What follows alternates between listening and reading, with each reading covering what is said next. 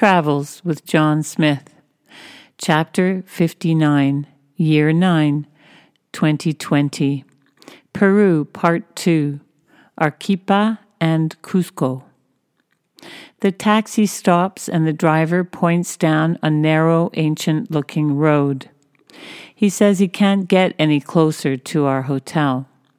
We are grateful that we travel light and only have a small carry on and backpacks with us as we drag our bags down the cobblestone road. We arrive at the end of the road, and there is a magnificent square with a fountain in the center and several paths leading away from it to park benches under various green trees and lazy palm trees dotted around the square where people sit relaxing or visiting. The square is called Plaza de Armas, what all main squares seem to be called in Spanish American cities. And this one is particularly beautiful and inviting. There is a huge cathedral covering one side of it, and the other three sides have shops under walkways with archways all along it. The entrance to our hotel, Casa Andina, is there. We go up to the fourth floor where our room is and step out of the elevator to a large terrace with sunbeds in a garden and a pool. We can see the spires and the bell tower of the cathedral. Down one floor is the hotel restaurant, and it has a large terrace in front that looks over the square below. It is stunning. We are in the Centro Histórico, the historic center of Arequipa. Steve and Nancy lived in this city before they moved to the seaside, and they suggested we come to see it. It is called the White City because of the white volcanic stone that was used to build the 17th century buildings in the center.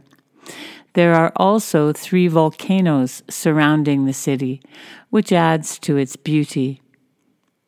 We are not feeling great, and since the highest point of this city is almost 3,000 meters above sea level, that's over 9,000 feet, we are guessing it is the altitude sickness since we came from Lima, where it was sea level. We talk to the front desk and they suggest we buy a medication from the pharmacy that will add oxygen into the blood. We decide to take advantage of the sun being out and sit around the lovely garden and pool, relaxing while we wait for the pills to take effect. Steve gave us a list of restaurants to try, so we go to the first one on the list and we are not disappointed. It is called Zigzag and is walking distance from the hotel. It's in a second story colonial house with an iron stairway that was apparently designed by Gustave Eiffel. Yes, the guy who designed the Eiffel Tower. They take us upstairs and we get a seat near the window where there's a fantastic view of the History Museum. The room looks like you are in a catacomb or the side room of a castle with walls that are made from large bricks made from the volcanic rock. The menu is diverse, but the specialty is a meat selection of lamb, alpaca, and beef and they give us bibs to protect our clothing from the spitting hot volcano stone grill it comes on. It comes with fries, salad, and various sauces, and we order a quinoa salad that comes with prawns, figs, mango, and, and avocado. Both dishes are mouth-wateringly delicious. We sign up for a tour of the Cathedral Basilica of Arequipa and find out it has an interesting story and is considered to be one of the most unusual cathedrals in Peru. It was built with white volcanic rock, otherwise known as sillar.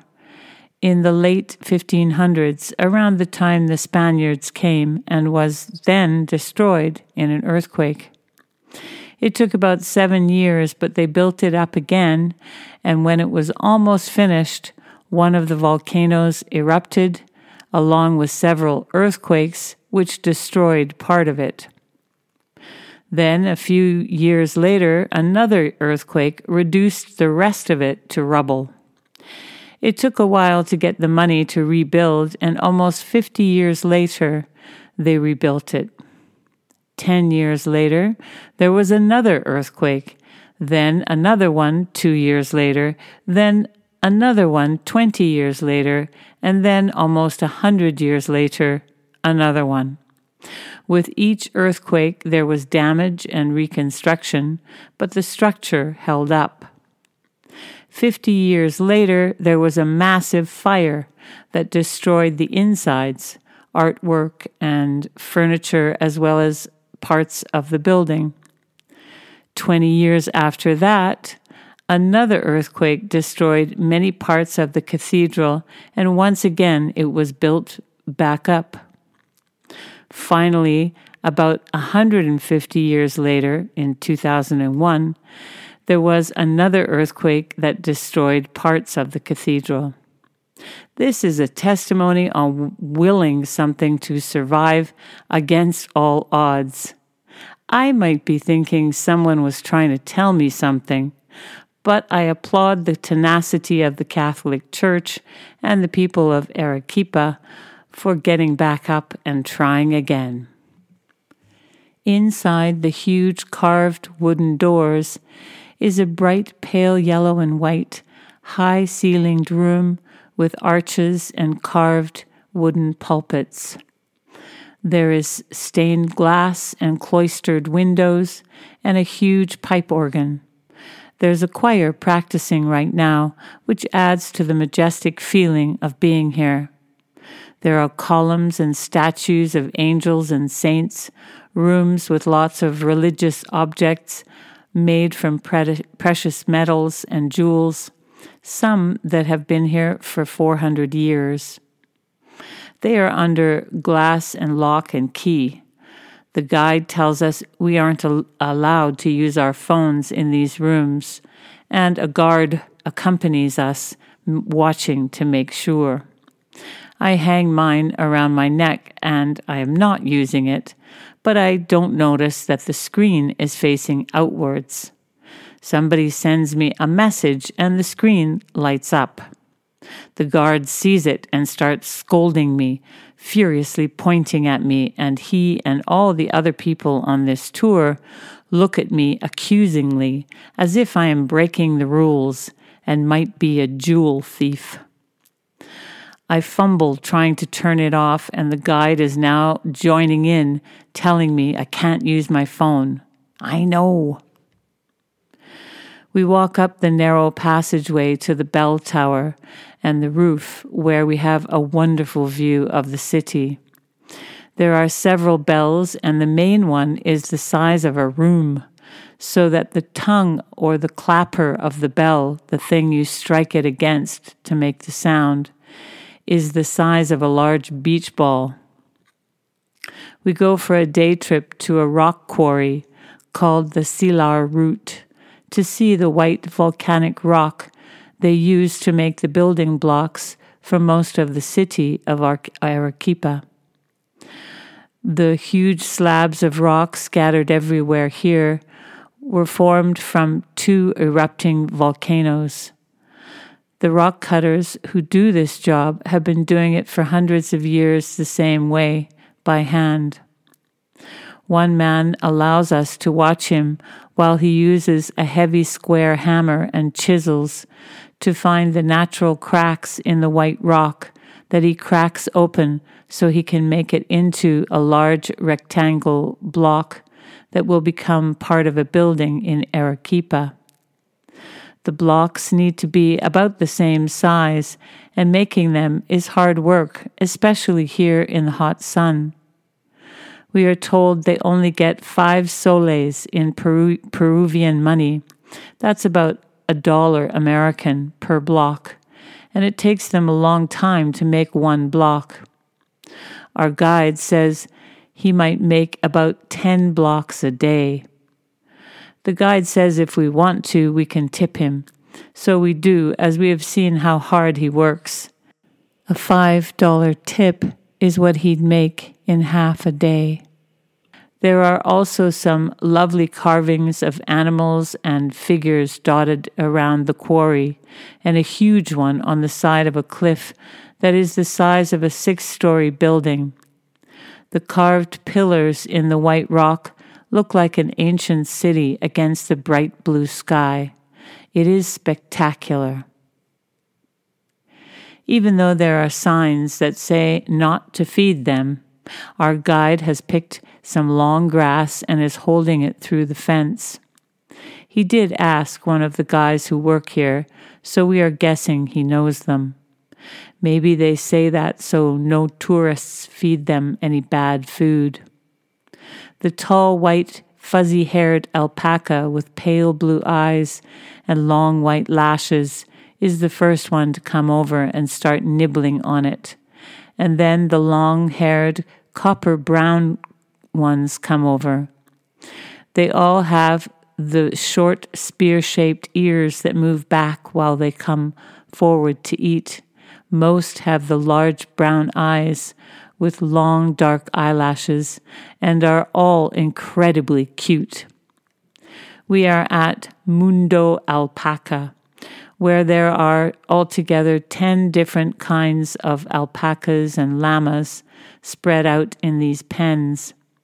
This is basically a petting zoo, so people can get up close with these lovely animals and it is also a kind of museum where we learn about the process of everything from feeding the alpacas to separating the wool, milling it, and weaving it. The alpaca that produces the most expensive soft wool is called vicuña, and in the times of the Incas, only the kings were allowed to wear it. At one point, they were on the endangered species list, but are now back to large numbers of them in the wild. They are protected, though, and apparently they can only be shorn every couple years or so and should be let go into the wild afterwards, although there are now some that are farmed. This place has got a shop, too, and even though I do want to buy an alpaca sweater while we are here, I don't really see anything I like in this shop. There is one near our hotel that has some things we are interested in, so we'll probably go there later. It is late in the evening and a little chilly. Good excuse to go to the alpaca shop near the hotel. I buy a baby alpaca black wool cape and John a multicolored sweater. They are both so soft. There are so many things to do here. We decide to check out the Museo Santuarios Andinos. There's a mummy here that is a 12 year old Inca girl named Juanita, who they believe was sacrificed to appease the gods in the 15th century. She was discovered when a glacier melted and her body was found almost intact because of being frozen. Buried with her were personal things like clothing, shoes, and dolls. She's now kept in a dark, cold room, and we visit her small body, bent into an almost fetal position. It is amazing how well preserved she is, and we try to imagine her last moments, what she might have felt. We are on a roll with visiting the must see places, so next on the list is the Hatunpa potato restaurant. As the name suggests, every dish comes with different kinds of color and colors of potatoes, and you can choose what goes on the top. We decide to go all out and have seven different types of Peruvian potatoes under a cheese sauce. There are blue, purple, yellow, orange, pink, and white variations of potatoes on our plate, which looks great, and we try to eat each one separately to see if there's a difference in the taste. There's not a huge difference, or if there is, it's pretty subtle. It's good, but we think there isn't quite enough sauce, so by the time we get to the end of the dish, there is no sauce left, and the potatoes are a little dry. Since potatoes do come from South America, it's a great idea for a restaurant, though. Next on the list of must sees is the Santa Catalina Monastery. This place is like a village inside the city and is set over five acres with winding streets, walls, and arches painted red or blue. We are allowed to go into many of the living quarters and gardens used long ago by the nuns. The nuns that came here were usually from rich families, and the monastery received their dowries in exchange for them staying there. The monastery is still operational, but no longer runs in the same way as it did. There is a religious community that live in one part of it today, but it is cut off from visitors. It takes a long time to walk through the rooms, courtyards, and up and down stairs. We get lost a couple of times, finding ourselves back at the same places. I try to imagine living there, and it seems like a cheery place which is completely self contained, with its kitchens, its own graveyard, private and communal gardens, and small fountains in clearings. The rooms are simple but quite large, with heavy furniture and heavy big crosses or religious paintings on plain walls. We come to one room, however, that is tiny and painted inside with intricate designs that cover every inch of the room. It is so different from the other rooms that they have information about the nun who stayed here and did all of this painting. If I understand what they say about her, she was very poor, so had no dowry, but was allowed to come stay here because she had a beautiful singing voice and a gift for painting. I guess her spirit needed to be heard. We have done most of the things on Steve's list, including some that I haven't mentioned. And we agree that Arequipa is a very pretty city indeed. The meds we have been taking for altitude sickness seem to be working, so we will keep taking them because the next stop, the altitude will be even higher. We are going to Cusco. We have arrived at our hotel and there is a huge market right in front of it, and a small square in front of that. Against the wall, there are three women of different ages, crouching down on their haunches against the wall of the market, with huge plastic tubs full of apples, grapes, and bananas, respectively. All three have the same brown hat with a large brim, shading them from the sun. They all have long black braids, thick blue aprons over their brightly colored sweaters, and the picture looks almost cliche. It is so beautiful. There is a party atmosphere happening because the annual carnival, which happens at the same time as the one in Rio, is beginning. There are people in traditional fiesta costumes dancing around in the square, complete with a marching band.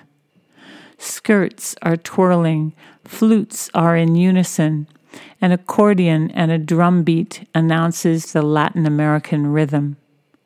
We step into the Hotel Monasterio, which is a converted 16th century monastery, which is attached to a beautiful big church.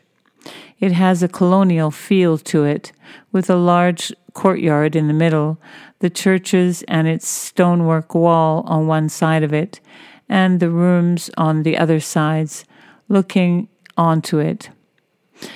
The first thing I notice is a large bowl of coca leaves beside an urn with hot water. The leaves, we are told, help with the altitude sickness and can either be chewed or made into a tea with the hot water. In the corner of the lounge, attached to the front desk, there is a huge oxygen tank, which gives a clue that quite a few people do get altitude sickness. This city is about 3,400 meters, which is 11,200 feet, so it's the highest we've been so far. This city was the capital of Peru during the Inca Empire until the Spanish got here and wanted it all for themselves. The Spanish built churches over top of Incan temples and mansions over Incan palaces, but first looted them, taking most of the gold and silver treasures and disrespecting their burial grounds and customs. There are still some archaeological remains, though, and we are here to see that as well as the beautiful Spanish colonial architecture. We join a tour of the cathedral in the Plaza de Armas. Yes, another square with that name. This cathedral is an example of what I was saying earlier. About a hundred years before the Spanish got here, it was a temple for the Incas, and the Spanish built a church on top of the foundations. They even made the structure in the shape of a cross and chose this location with the idea that they would replace Inca's religion with Catholic Christianity.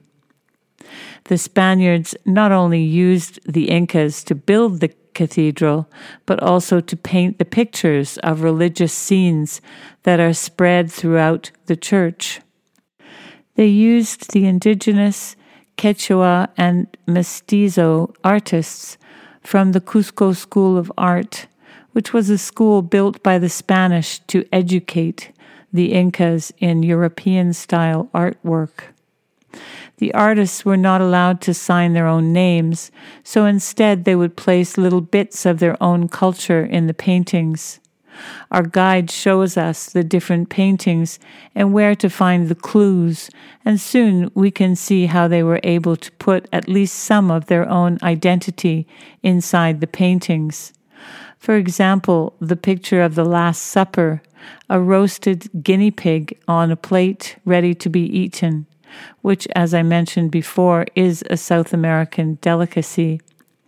The artists often painted themselves into pictures of white Europeans or placed items of jewelry and clothing that looked like theirs somewhere inside the painting. They also used bright local colors, flowers, and birds important to their culture that would not be found in Europe. Most of the stones used to make the church were taken from a holy site called Sacsayhuaman in the hills above Cusco. Anything that was considered sacred to the Incas was removed and used for the church. We are walking around with our tour group, and I strike up a conversation with a girl who says she is from Hong Kong. She says she was in Japan when the lockdown for COVID 19 started in Asia mm, and she couldn't get back to Hong Kong, then had trouble getting out of Japan, but finally did. We are getting nervous as it is starting to spread. We still have some of our holiday left, but what if it begins to get harder to travel? We are standing in Sacsayhuaman, which is 3,701 meters or 12,142 feet above sea level. It is the citadel above Cusco that once was the capital of the Inca Empire. What is left of the city is walls with stones of different sizes, some huge, the size of a truck or van. The stoneworkers that carefully cut and placed these boulders together did not use any mortar. They are so closely spaced that you couldn't get a piece of paper between them. We walk around exploring what is left of the buildings, trying to imagine life here.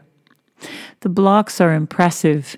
The biggest one is almost 200 tons, and they are still not sure how they were able to move the blocks from one place to another. The fact that they are leaned together so tightly has helped them to survive the many earthquakes in this region. There is a large central area here, big enough to hold thousands of people for any ritual that might have taken place. Personally, I am thinking it would be a great place for a rock concert. There are three huge walls surrounding the plaza, the longest of which is approximately 400 meters long and 6 meters high. We look out from here and we can see the red rooftops of almost all of Cusco nestled in the valley below. It would be a great vantage point to see your enemies coming. There are five women sitting off to the side, dressed in the same traditional clothing flat red hats on dark hair pulled into a braid, short red jackets with embroidery and black wide skirts. There are three alpacas sitting with them. They are offering to take pictures with tourists, for a price, of course. They look very bored with the whole thing, and have probably been doing it for a long time. I offer them money but say I don't want a picture with them. I would rather take pictures of them. They look at me with suspicion but take the money. I snap a few pictures, but one of them puts her hand in front of her face, and two others look annoyed, so I stop. We walk around the site, including up and down a few steps and a little bit into the valley, but it's hard going. We are both feeling it. It's hard to breathe, and we are feeling tired, a little dizzy, and have a headache. We wonder if this is practice for the next part of this journey. Machu Picchu is lower in altitude, but to get there, we will be going down, then back up again. We aren't that hungry, so we have a snack and an early night. We leave tomorrow.